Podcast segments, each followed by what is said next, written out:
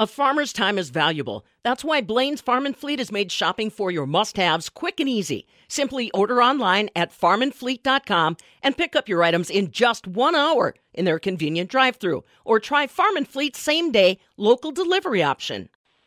Well, I'd been working uh, with uh, a few people, Tim Bay, Bob Welch, and Justin Nekratz for a while now on different projects. And uh, this is one of the things, one of the issues that has really come to the forefront, and something is going to happen. We can either be on the sidelines and take what they give us, or we can be involved. And that's the reason that the four of us uh, have been driving the bus, but it isn't just us. It's uh, we're trying to develop a public-private partnership that's voluntary and market-driven and we call this a project the Wisconsin Agriculture Carbon, Energy, and Water Project. So it's much more comprehensive than just the carbon, but we are trying to uh, uh, improve farm profitability. And then this, uh, it, it, this project is huge, and it's probably a generational thing, but you got to start somewhere. And uh, we want to develop a decision tree for individual farms and enhance whatever there is in the marketplace, but make it very simple and low cost um, so that it's simple for farmers and meets the expectations of customers and industry, and uh, it's size neutral. So um, we've got other states and USDA that are very interested in what we're doing, and we seem to be in the forefront of this, but um, so we pulled together quite a quite a team. We've got um, uh, six legislative uh, uh, chairmen of committee. That includes the environment, energy and utilities, natural resources, and the chairs of ag in both the assembly and senate. Um, and uh, then we uh, uh, contacted industry experts to work with us and try to figure out um, how we can move forward on this voluntary market driven program.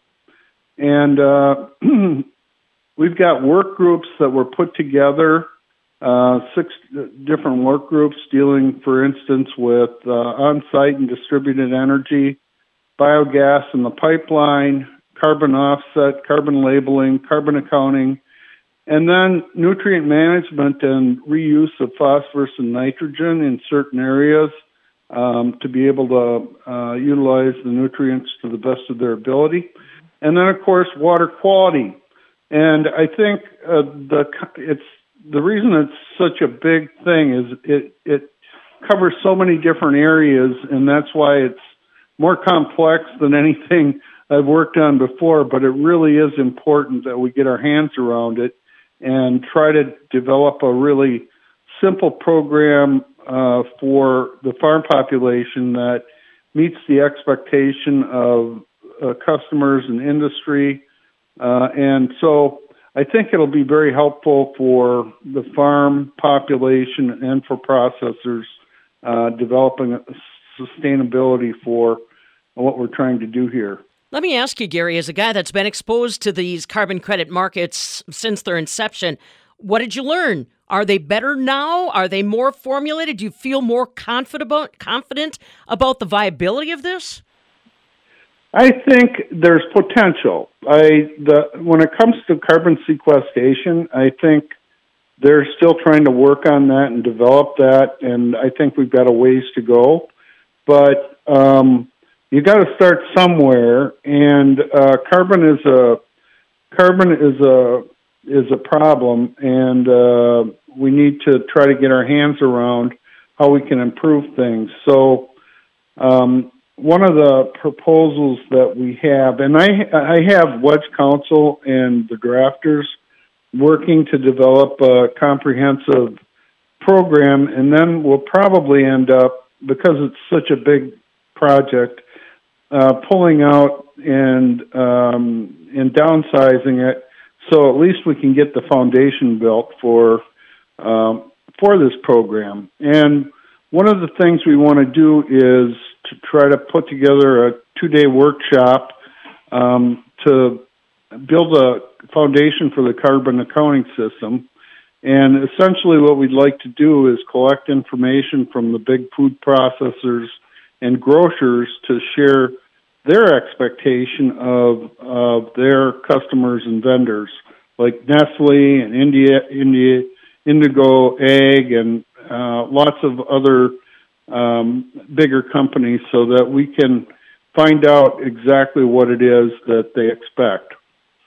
Um, um, so the one, most of what um, we've been working on is already out in the industry. It hasn't been put together yet, but one of the original things we're doing here is proposing that we authorize the Department of Revenue to initiate a 100% voluntary carbon intensity program that's tied to the tax code.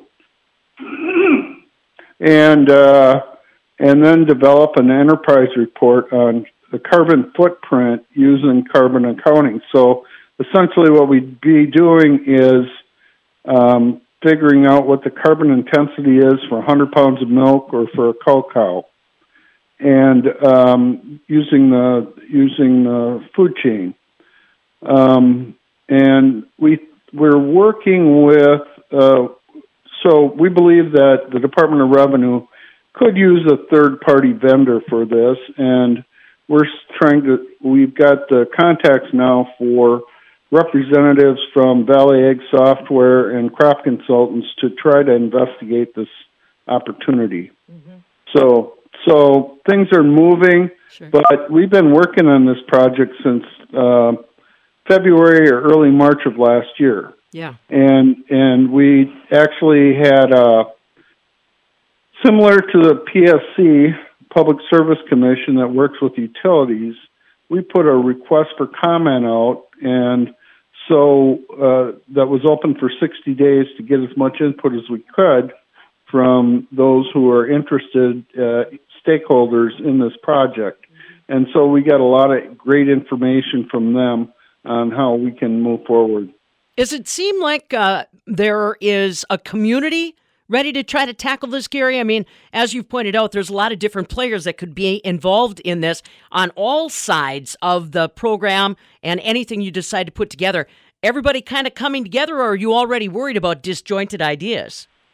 No, I think uh, as long as you get the players all together, um, I mean, the next step for me is uh, after we get the draft, and I'm hoping we got the draft by the end of this week. I was expecting it last week, but that's the way it goes sometimes. And um, then getting together with the six legislative chairmen that um, that are supportive of this and willing to help move it forward.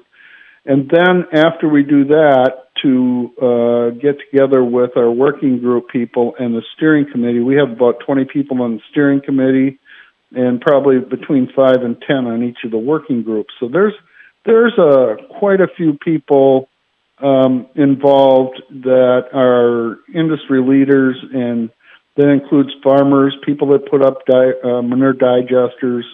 Um, this is this is a jobs bill. We've got a lot of unions that are interested in it because uh, it will um, help clean up the uh, environment, uh, clean uh, produce clean water. In certain areas of the state, we have real issues with uh, with fractured bedrock, and so if we can uh, get more digesters out there and uh, and uh, improve water quality, I think uh, the state wins and all of us win. And so, the, as I mentioned earlier, it's a very comprehensive program that um, that we're working on, and that's why it's going to take longer than most things to get through, but it's worthwhile to move forward and try to figure this out. It's something that will happen, that needs to happen, and I'd rather have us involved than sitting on the sidelines.